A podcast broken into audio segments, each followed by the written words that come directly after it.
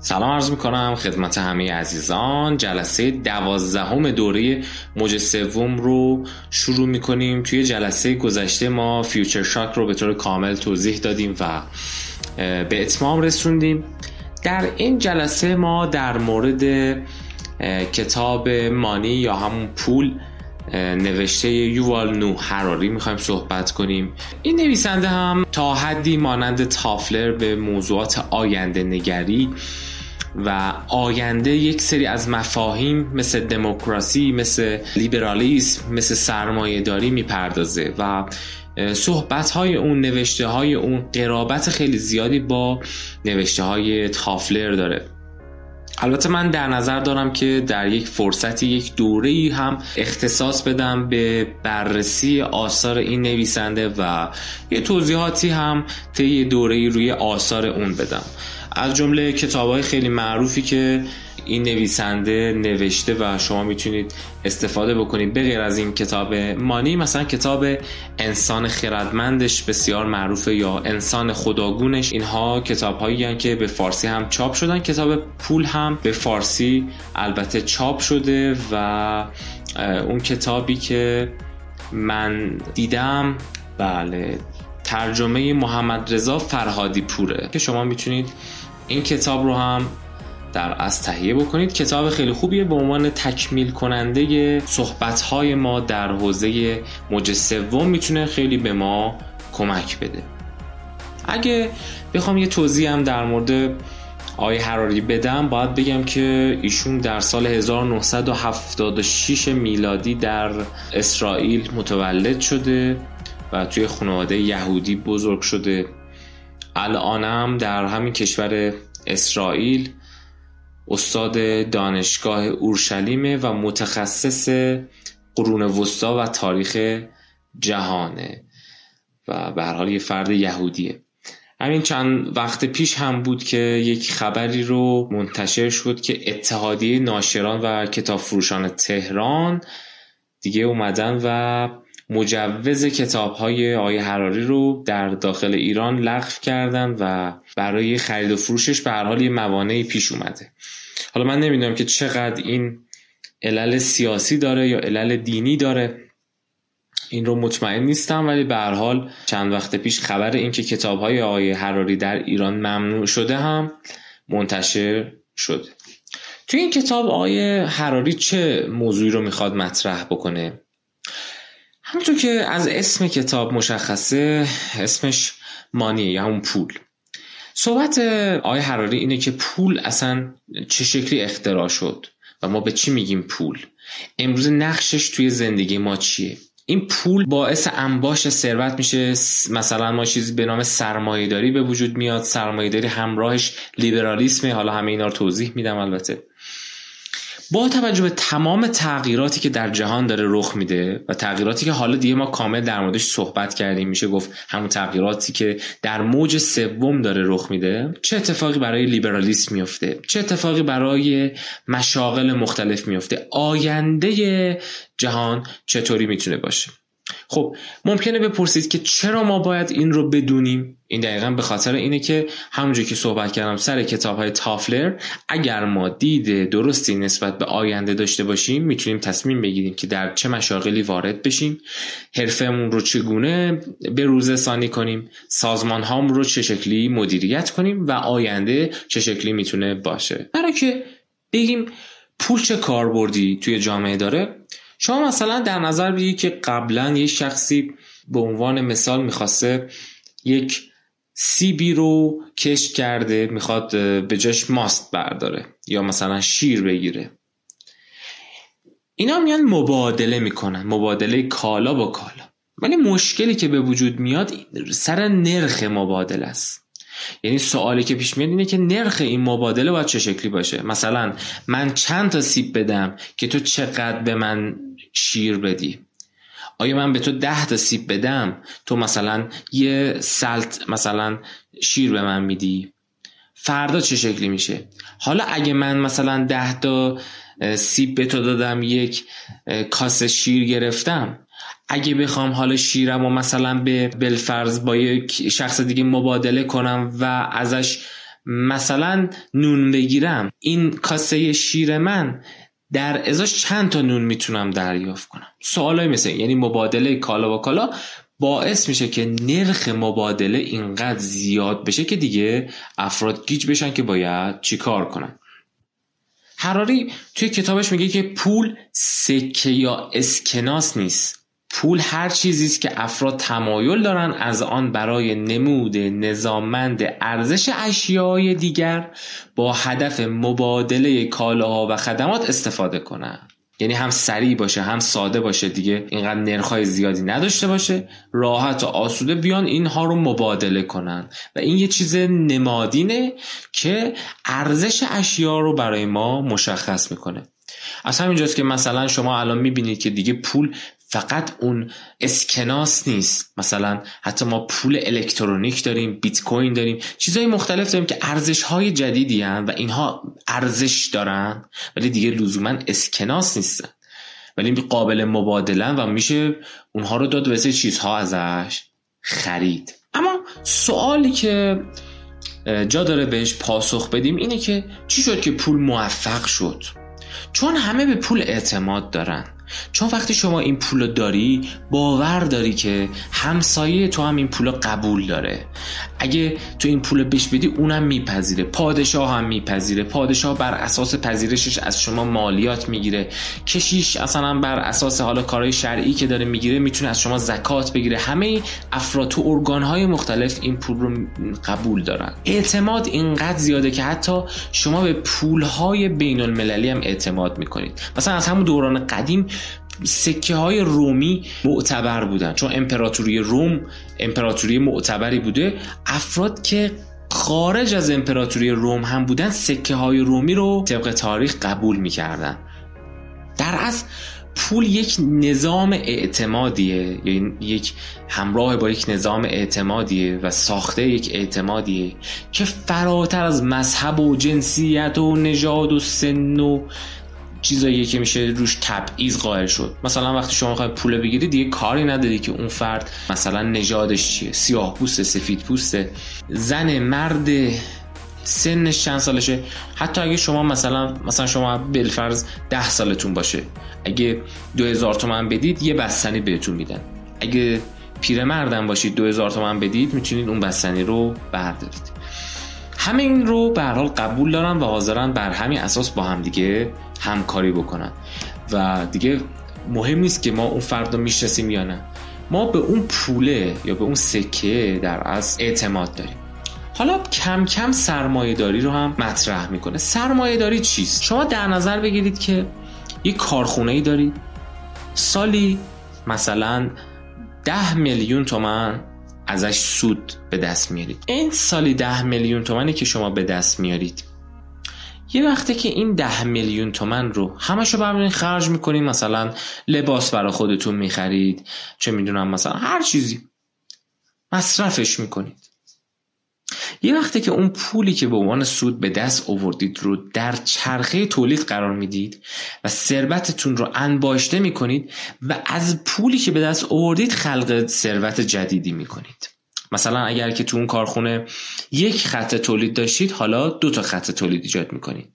خط تولید دوم که ایجاد شد، خط تولید سوم هم آروم آروم کنارش سال آینده ایجاد میشه. 2 سال دیگه 7 خط تولید دارید، هی بیشتر و بیشتر و بیشتر میشه، بزرگتر و بزرگتر و بزرگتر میشه. شما دیگه اینجا اینگونه نیست که از پولتون کاربرد لازم رو نبرید. مثلا یک پادشاه رو در نظر بگیرید، ممکنه ثروت خیلی زیادی داشته باشه و این ثروت رو به عنوان گنج مثلا زیر قصرش چال کنه. اینجا دیگه سرمایه‌داری شکل نمیگیره، ولی لحظه ای که اون فردی که این ثروت رو داره با استفاده از اون ثروتش یک انباشت ثروتی اتفاق میفته و در یک فرایندی میاد ثروت‌های جدیدی رو خلق میکنه، ما کم کم مفهومی رو ایجاد میکنیم به نام مفهوم سرمایه‌داری. حالا در کنارش این هم در نظر بگیرید که متفکرایی هستن که میگن این سرمایه داری، این که انباشت ثروت اتفاق بیفته، خط تولیدهای جدید رخ بده، کم کم سودهای ایجاد میکنه که به نفع همگان میشه. مثلا آدم اسمیت که پدر علم اقتصاده و جزو معروفترین نظریه پردازان حوزه اقتصاد کلاسیک هستش، میگه که این برهان استفاده میکنه، میگه زمانی که سودهای صاحب یه کارخونه یا یک کارگاهی بیشتر از نیاز خانوادهش میشه، یعنی سود بیشتری به دست میاره، این مازاد سود رو برای استخدام دستیاران و کارکنان بیشتری در اصل استفاده میکنه، یعنی میره نیروی کار بیشتری رو استخدام میکنه. او هرچه بیشتر سود کنه تعداد دستیارانی که میتونه استخدام کنه بیشتر میشه، در نتیجه افزایش در سودهای کارآفرین خصوصی پایه افزایش ثروت و رونق همگانیه. این مثلا یکی از استدلال‌هاییه که پشت در اصل ماجرای سرمایه‌داری میتونه وجود داشته باشه. سرمایه‌داری یه اصل اساسی داره، یه جمله معروفی هست میگه سودهای حاصل از تولید باید برای افزایش تولید مجددا سرمایه گذاری بشه. هرچی به دست میاری بیشتر تولید کن. اینجوریه که کم کم انباشتی پیدا میکنه و سرمایه داری به وجود میاد. و اصلا به همین دلیل هم هست که سرمایه داری نامیده میشه و بین مفهوم سرمایه و ثروت به هر حال فاصله هست. و همونطور که گفتم پادشاهی که منابع خودش رو مثلا برای ساخت اهرام مثلا یا قصر صرف میکنه دیگه سرمایه دار نیست. کسی که ثروتش رو زیر خاک دفن میکنه برای فعالیت غیر مولد سرمایه دار نیست، دیگه تولیدی نمیکنه با اون ثروتش، فقط ذخیره کرده. اینجا معنای ثروته، ولی سرمایه با ثروت فرق داره. حالا کسایی که به هر حال جامعه شناسی خوندن، اقتصاد خوندن، این رو هم میدونن که همه ماجرا اینقدر ساده نیست که فکر کنیم وقتی سرمایه‌داری رخ بده همگان سود میکنن، عدالت رخ میده و امثال اون. به هر حال ما بعدها میبینیم که این سرمایه‌داران میان و از نیروها و طبقات پایینتر بهره کشی میکنن و سود بیشتری میخوان به دست بیارن، چون به هر حال اصل سرمایه‌داری اینه که سودتو توی کار و تولید بیشتر کن. و حالا هر کاری مهمه که برای شما سود داشته باشه، اگه اون کار سود نداشته باشه دیگه از اهمیت خارج میشه. حالا اینجا گروه‌های مارکسیستی به وجود میان که طرفدار طبقات کارگر هستن و معتقدن که طبقات سرمایه‌دار دارن اینها رو ازشون استثمار میکنن. اقتصاددان‌هایی به وجود میان که میگن باید قدرت دولت بیشتر باشه، دولت بیاد و جلوی این بازار آزاد رو بگیره، نگذاره که سرمایه‌دارا هر کاری دلشون بخواد بکنن، با وضع قوانین محدودیت‌هایی برای این سرمایه‌دارا به وجود بیاد تا از یه سری مسائل بعدی پیشگیری بشه که دیگه وارد بحث‌های تخصصی خودش میشه. در کنار مفهوم سرمایه‌داری ما باید به مفهوم لیبرالیسم هم توجه کنیم. لیبرالیسم معناهای مختلف داره، تعریف‌های مختلفی داره، مکتب‌های مختلف میتونن نگاه‌های مختلفی بهش داشته باشن، ابعاد مختلفی داره. اون چیزی که برای ما تو این دوره مهمه اینه که لیبرالیسم یک اعتقادی به انسان داره، اعتقادی به کرامت انسانی داره و برای انسان ارزش قائل شدن، اینکه انسان آزاده که انتخاب بکنه و حقی داره. برای مثلا در کنار لیبرالیسم دموکراسی هم ایجاد میشه که میگن تو حق داری که حتی حکومت خودت رو هم خودت انتخاب بکنی، انتخابات آزاد داشته باشی، بازار آزاد داشته باشی. یعنی لیبرال ها هستن که از بازار آزاد حمایت میکنن که توی اون بازار هر کسی که بتونه توانایی تولید ثروت داشته باشه بتونه ثروت خلق کنه. یا از انتخابات دموکراتیک حمایت میکنن که افراد ارزش دارن که بیان و خودشون سرنوشت خودشون رو مشخص بکنه. در اصل لیبرالیسم ارزش قائل شدن برای انسان رو بر اساس منطق سیاسی و اقتصادی نظامی مطرح میکنه. مثلا شما توی خط تولید میبینید که انسانها ارزش دارن، به این معنی که باید بیان و یک کاری رو انجام بدن تا همه چی به یک تولید انبوه برسه. یا مثلا شما توی جنگ در نظر بگیرید، برای اینکه یک نیرو و یک سپاهی، یک ارتشی، یک کشور داشته باشه افراد مهمن، افرادی که باید تفنگ دستشون بگیرن و برای اون کشور بجنگن. حالا سوال اصلی کتاب مانی اینه، سوال اصلیش میگه شما در نظر بگیرید پول رو که یه دوره پول به وجود میاد. این پول قابلیت مبادله رو بیشتر میکنه چون که همه بهش اعتماد دارن و این پول معتبر میشه، ویژگی اعتبار رو داره چون قابلیت مبادله داره. توانایی افراد رو هم برای تولید و خلق ثروت بیشتر میکنه. کم کم سرمایه‌داری رخ میده، انباشت ثروت رخ میده و این انباشت ثروت وارد خط تولید میشه، تولید بیشتر میشه، پولی که در میاد بیشتر، در خود تولید سرمایه گذاری میشه و سرمایه‌داری رخ میده. برای اینکه سرمایه‌داری رخ بده لیبرالیسم رو ما داریم، چون برای انسان‌ها باید ارزش قائل بشه، انسان‌هایی که میان در کارگاه‌ها کار میکنن، انسان‌هایی که میان و در انتخابات شرکت میکنن، انسانهایی که به عنوان نیروهای نظامی در ارتش هستن. همه اینها رو در نظر بگیرید. همه اینها تا به امروز درست، ولی حالا که تغییرات زیادی داره اتفاق میفته و به قول تافلر با ادبیات تافلر ورود پیدا کردیم به یک موج جدیدی به نام موج سوم.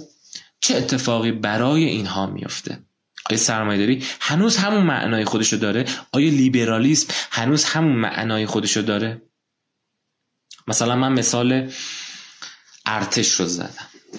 چقدر الان ارتش‌های قرن 21 به افراد وابسته است. به افراد که میگن یعنی نیروهای نظامی مثلا تفنگ به دست. وقتی که ما پیشرفته‌ترین فناوری‌ها رو داریم که حالا مثلا پهپادهایی بیان جاسوسی بکنن، مثلا هواپیماهایی که بیان جنگنده ان، بمب افکنی بکنن، هر کاری بکنن و حتی سرنشین نداشته باشن، تانک هایی که بدون سرنشین خودشون به صورت اتوماتیک یا با استفاده از کنترل های از راه دور وارد نبرد میشن. دیگه آیا ما اینقدر افراد برای ما ارزش دارن توی جهان جدید، دوره قرن 21 و دوره موج سوم؟ آیا ارتش‌های ما دیگه هنوز به نیروهای آموزش دیده نیاز داره که تفنگ به دست بگیره، یا اینکه به متخصصینی نیاز داره که فناوری‌های پیچیده رو سر در بیارن و با استفاده از فناوری پیچیده ارتش رو قوی‌تر بکنن؟ آیا ارزش انسان هنوز همون قده؟ چه اتفاقی برای مفهوم انسان میفته؟ چه اتفاقی برای مفهوم لیبرالیسم میفته؟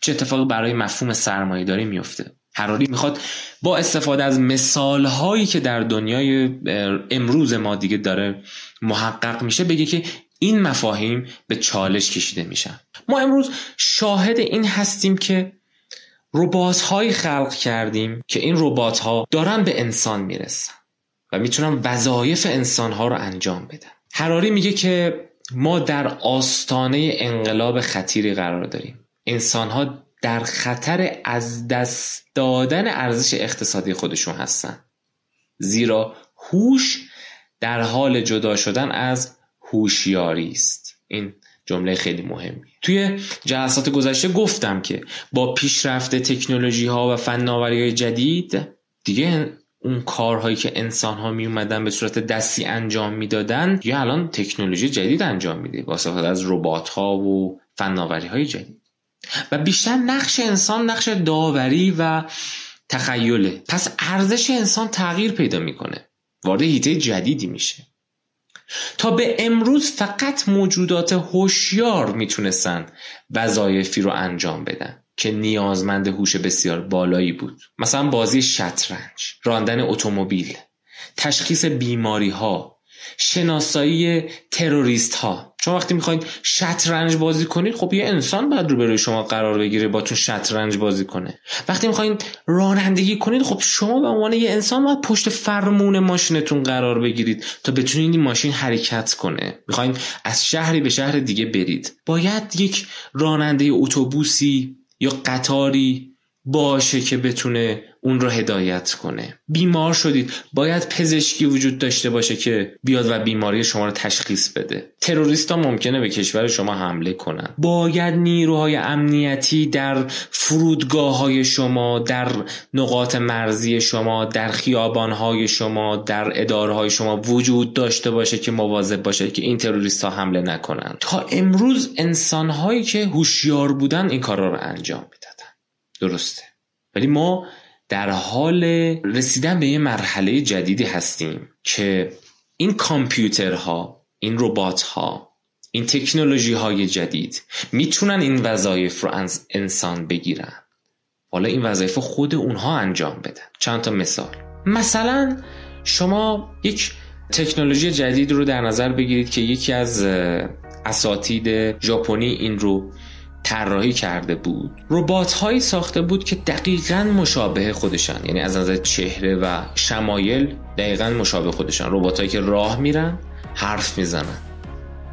این استاد میگفتش که من از این به بعد چون سرم شلوغه، الان در واقعیت این اتفاق افتاده، چون سر شلوغه، چون وقت نداره، اگه بخواد جایی مثلا تدریس بکنن یا مثلا بره جایی سخنرانی کنه، رباتش به جای خودش میفرسته.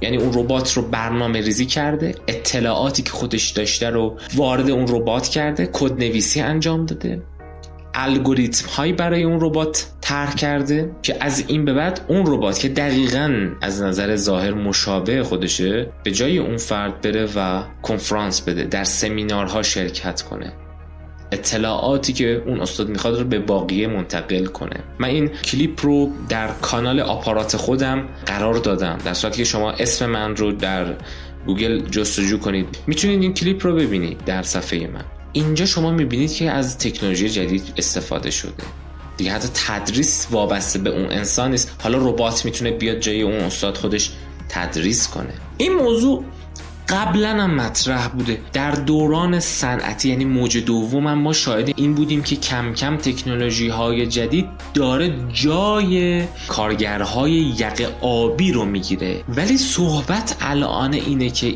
این الگوریتم های هوشمند الان میتونن جای مشاغل یقه سفید رو هم بگیرن، یعنی علاوه بر چالش کشیدن مشاغل یقه آبی، مشاغل یقه سفید هم دارن به چالش کشیده میشن. خب حالا میخوایم یه سری مثال هایی بزنیم که این مثال ها میاد اهمیت این تکنولوژی های جدید رو میگه که چه شکلی دارن به جای انسان دیگه کار میکنن.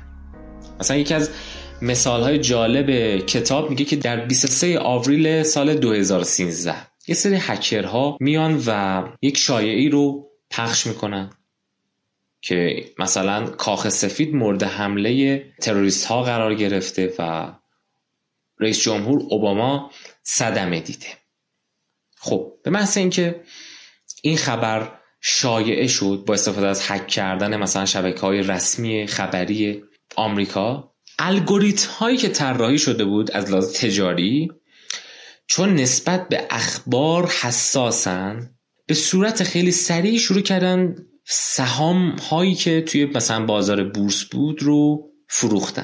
این که میگم چون اخبار به هر حال روی بحث اقتصاد و سهام و اینها تأثیر میذاره. مثلا همین امسال که سردار کشور ما حاج قاسم سلیمانی به شهادت رسوندن، توی اون یک هفته شهادت سردار سهام ها به شدت منفی شدن و ضررهای اقتصادی وارد شد، به خاطر اینکه به هر حال یه عده میترسن که آمریکا حمله بکنه و مسئله پیش بره، ممکنه سهام خودشون رو در بیارن از توی بازارهای بورس و به هر حال مسائل مثل این باعث میشه که سهام بیاد پایین. اما همین الگوریتما در عرض 3 دقیقه، یعنی اگه مثلا ساعت 1:07 ظهر خبر نشر پیدا کرد، تا ساعت 1:10 سهام‌ها رو فروختن و ساعت 1:13 به محض اینکه آشکار شد که این یک خبر دروغ بوده، همین الگوریتم‌ها در اصل معکوس شدن و تا ساعت 1:13 هر ضرری داده بودن جبران کردن، یعنی دوباره شروع کردن به خرید همون سهام‌ها و در عرض کلاً 6 دقیقه کلی سهام فروختن و کلی سهام خریدن، جوری که ضرری اتفاق نیفت. خب این مثلا یکی از کاربردهای تکنولوژی‌های جدیدی که میتونه جای انسان‌ها قرار بگیره و خیلی سریعتر از انسان‌ها عکس‌العمل نشون بده. در از چند دقیقه سریعا اون کاری که باید انجام بده انجام میده، در از چند دقیقه اگر مشکلی پیش بیاد جبران میکنه. حالا این چه اتفاقی برای کارکنان بازار بورس، انسان‌هایی که باید بشینن پشت سیستم و خودشون تجزیه تحلیل بکنن، ببینن که چه اتفاقی داره میفته، بخرن بفروشن، میفته. اگه الگوریتم ها جای انسان ها رو بگیره، ارزش این انسان ها چطور میشه؟ حالا این انسان ها چه کار باید بکنن؟ آیا اینها بیکار میشن؟ مثال دیگه، شما وقتی میخواید از دست کسی شکایت کنید، مشکل حقوقی برخورد میکنید، مراجعه میکنید به وکیل. ولی حالا جهانی رو تصور بکنید که همین الگوریتم ها میتونن سوابق فرد رو به سرعت جستجو کنن و در بیارن. اسکن های مغزی که میتونن با یک دکمه دروغ ها یا راز های افراد رو نمایان بکنن.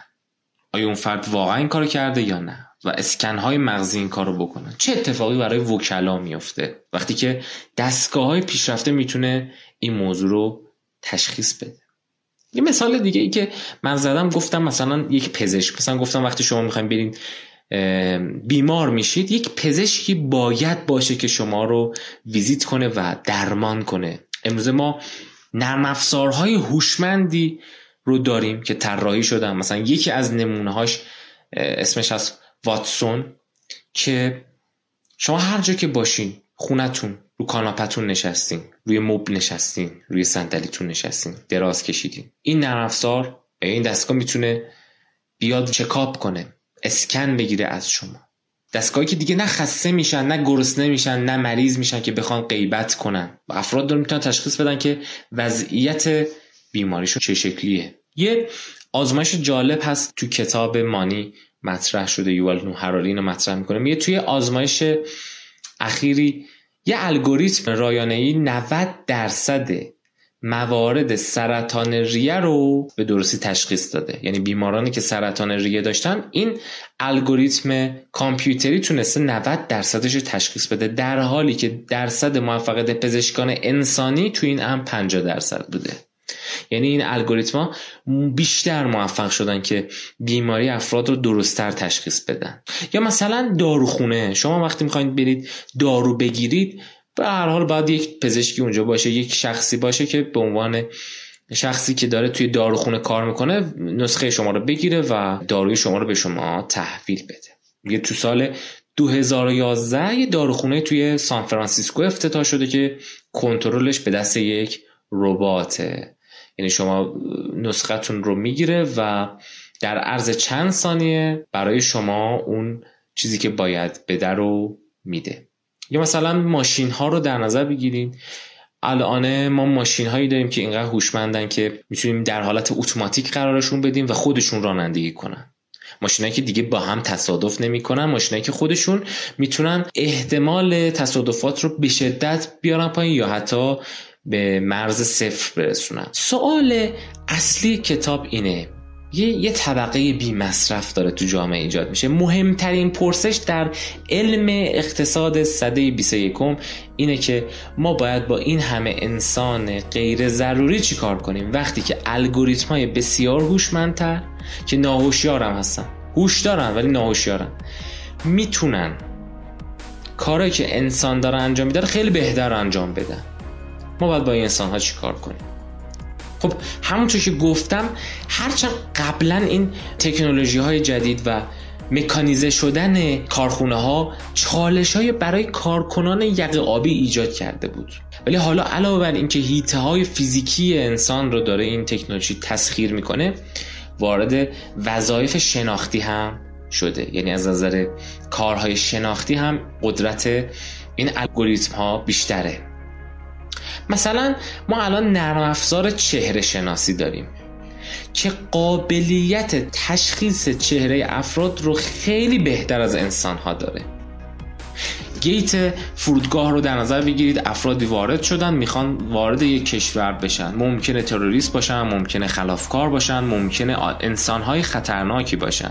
آیا حالا ما هنوز نیاز داریم که یک مثلا پلیس، یک نیروی امنیتی باعث دمگی یکی چشمی افراد رو ببینه؟ نه، نرم افزاری که حالا صورت افراد رو اسکن میکنه و حتی اگر چنانچه که فرد گریم کرده باشه، تشخیصش خیلی خیلی بالاست. این مثلا یکی از نمونه‌هایی که حالا میتونه جایگزین پلیس بشه. به محض اینکه تشخیص بده میتونه آلارم هایی رو به صدا در بیاره، مثلا در گیت رو ببنده و اجازه نده اون شخص مثلا وارد بشه یا خارج بشه. یا مثال دیگه، تو 1996 برنامه‌ای که در از الگوریتم‌هایی که موفق شدن قهرمان شطرنج جهان رو شکست بدن. یعنی شطرنجی که اونها بازی کردن بهتر از بهترین شطرنج باز جهان بوده. حتی پیچیده ترین تصمیمات شناختی مثل بازی شطرنج رو هم میتونن بهتر از انسان انجام بدن. حالا در نظر بگیرید که این انسان‌هایی که کم کم دارن از کار بیرون میرن، پزشکایی که دیگه نیاز بهشون نداریم، وکلایی که دیگه بهشون نیاز نداریم، پلیسایی که دیگه بهشون نیاز نداریم و کارها بیشتر میفته دست کسایی که نخبه هستن و میتونن این الگوریتم ها رو ایجاد کنن، طراحی بکنن و در از دست یک قشر خاص، یک طبقه خاص. و حالا حساب کنید در آینده چه اتفاقی برای برابری اجتماعی میفته، چه نابرابری هایی ممکنه به وجود بیاد. یه مثال خیلی خیلی جالبی که کتاب مطرح میکنه و زیباست، یه عده هستن میگن که خب یه سری کارهایی هست، این کارها کارهای کاملا انسانیه، مثلا نواختن یک موسیقی. شما تا اینجا دیدید که وقتی مثلا کسی میخواد موسیقی بنوازه، پیانویی بزنه یا گیتاری بزنه، یک انسان میاد این کار رو انجام میده. امروزه الگوریتم هایی رو ایجاد کردن و دستگاهی رو ساختن که مثلا یکی از اونها اسمش هست امی، که میتونه یک هوش موسیقیایی داره و میتونه از روی سبک‌های مختلف موسیقی تقلید کنه و موسیقی‌های جدیدی حتی تولید بکنه. یه آزمایشی هم حتی انجام میشه. 2 موسیقی خلق شده، یکیش توسط انسان، یکیش توسط همین الگوریتم ها.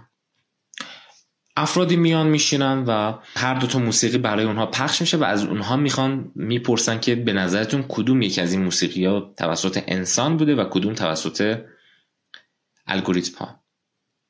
جوابی که این آزمایش داره اینه که غیر قابل تشخیص بوده برای افراد. حتی خیلی به اشتباه فکر میکردن که موسیقی که الگوریتم ها زدن توسط یکی از معروف ترین موسیقی دان های جهان زده شده، در حالی که توسط همین نرم افزارها و در از تکنولوژی های جدید بوده که من مثلا یکیشو مثال زدم. یه تحقیق جالبی رو که مال سال 2013 است از آیه آزبرن و فری مطرح میکنه که تحت عنوان آینده اشتغال و منتشر شده، که اومده حرفه های آینده رو در 20 سال آینده متصور شده و گفته این الگوریتم های کامپیوتری چه تأثیر رو اونا میذارن و چند درصد احتمال داره که این شغل ها از بین برن. طبق این بررسی میگه 47% شغلای آمریکا تو معرض ریسک بالایی قرار دارن.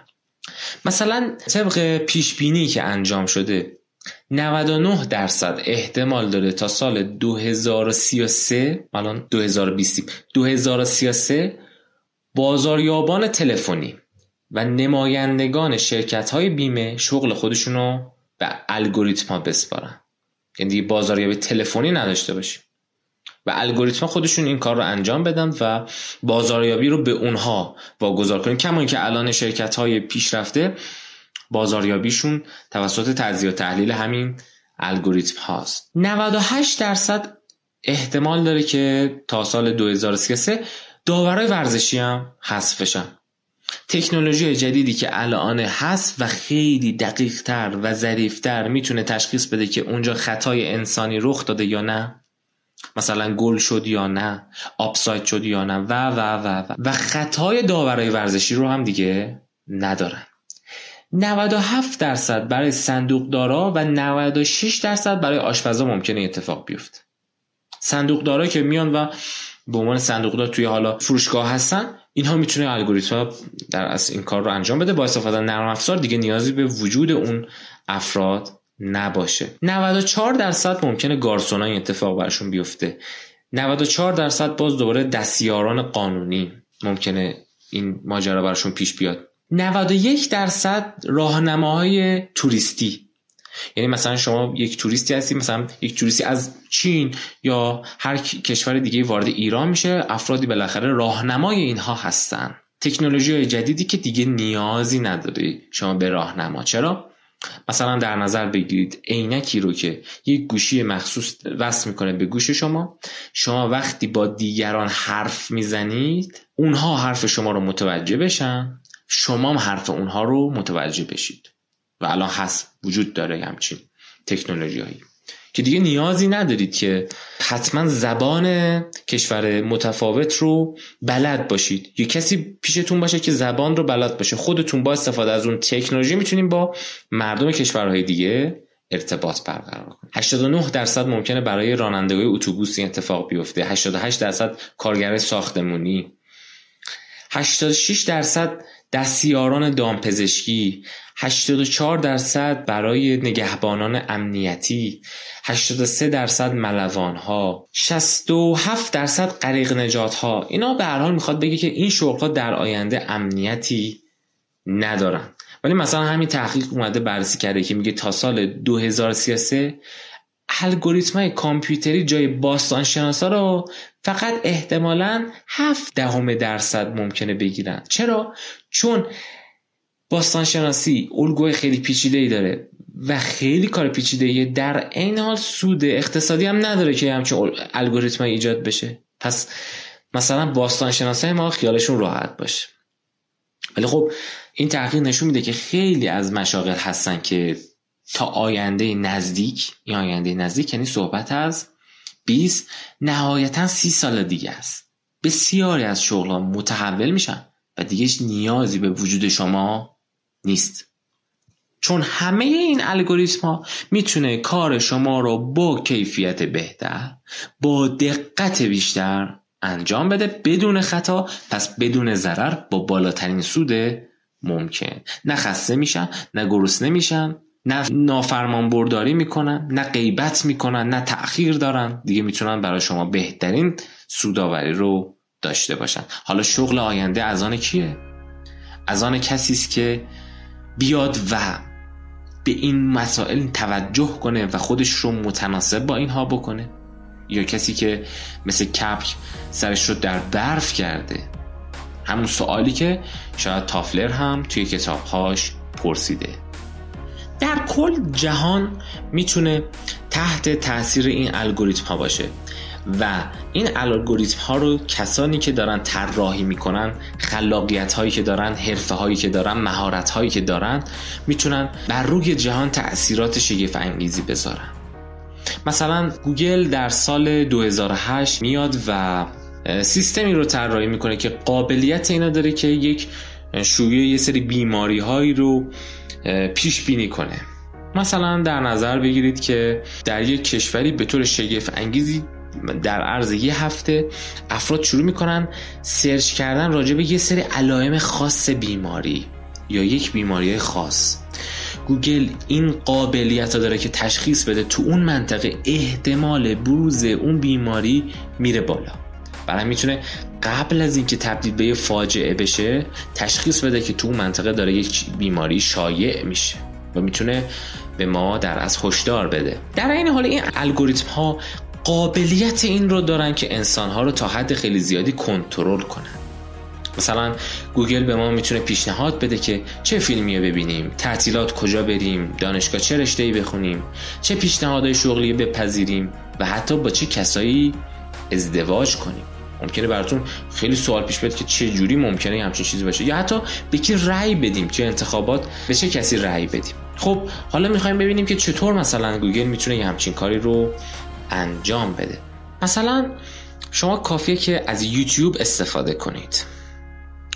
الگوریتم ها میتونن تشخیص بدن که شما کاربر یوتیوب هستی و روزانه یا در هفته میاد از یوتیوب استفاده میکنید.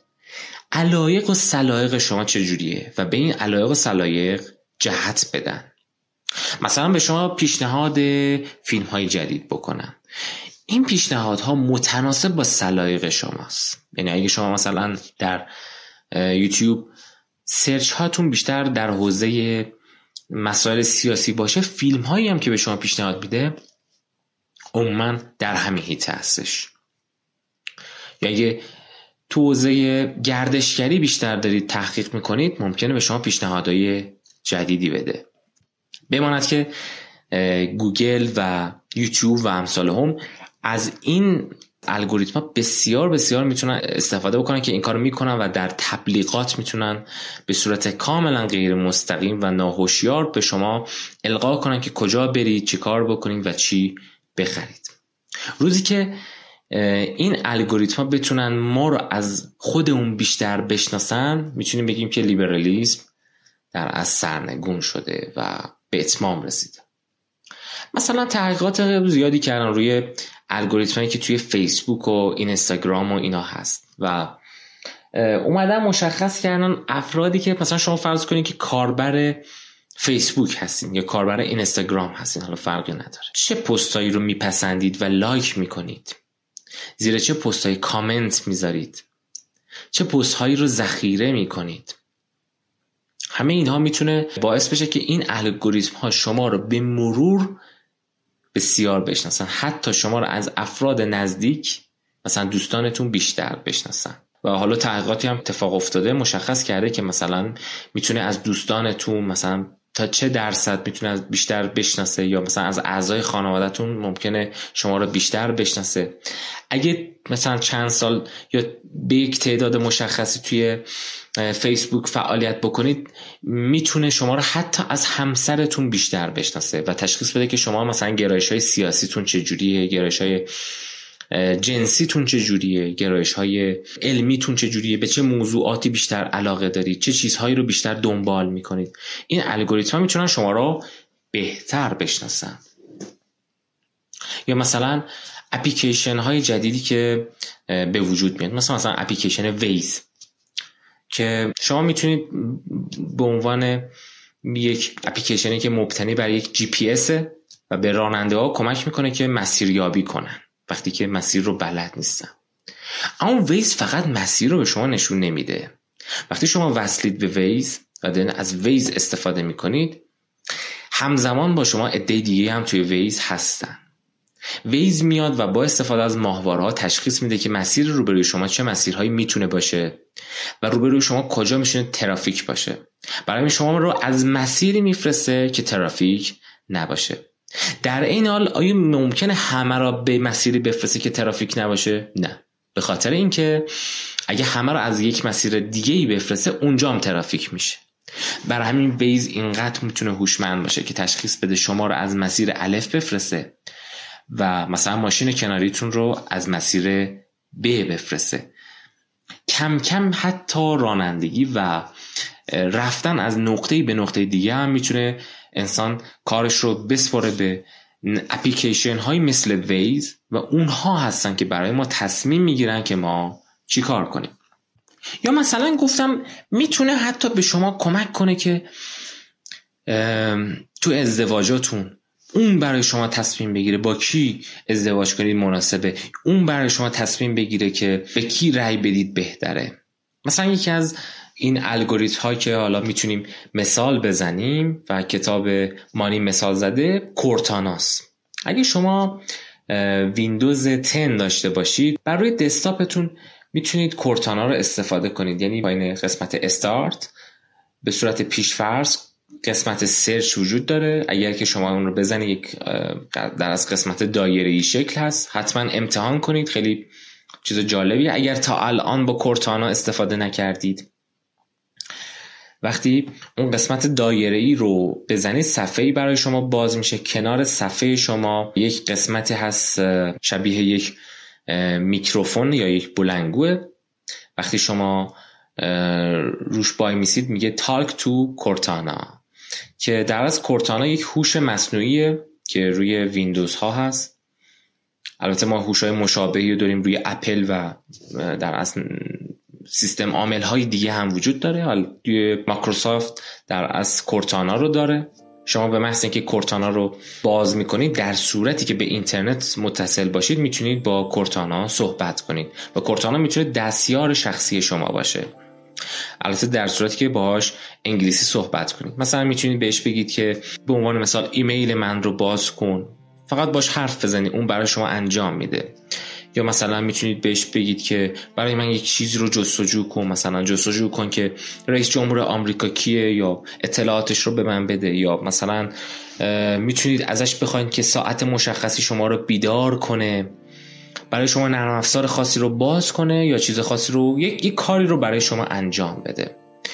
و این کم کم میتونه شما رو بشناسه، چیا رو ازش میخواین، چه چیزهایی رو جستجو میکنید، چیا اومد سرچ میکنید و این میتونه شناختش رو از شما بیشتر کنه. وقتی که شما تنها هستید و در حریم خصوصی خودتون هستید، حتی همسرتون وجود نداره، الگوریتم‌ها میتونن شما را زیر نظر بگیرن و تشخیص بدن که علایق و سلایق شما چه شکلیه.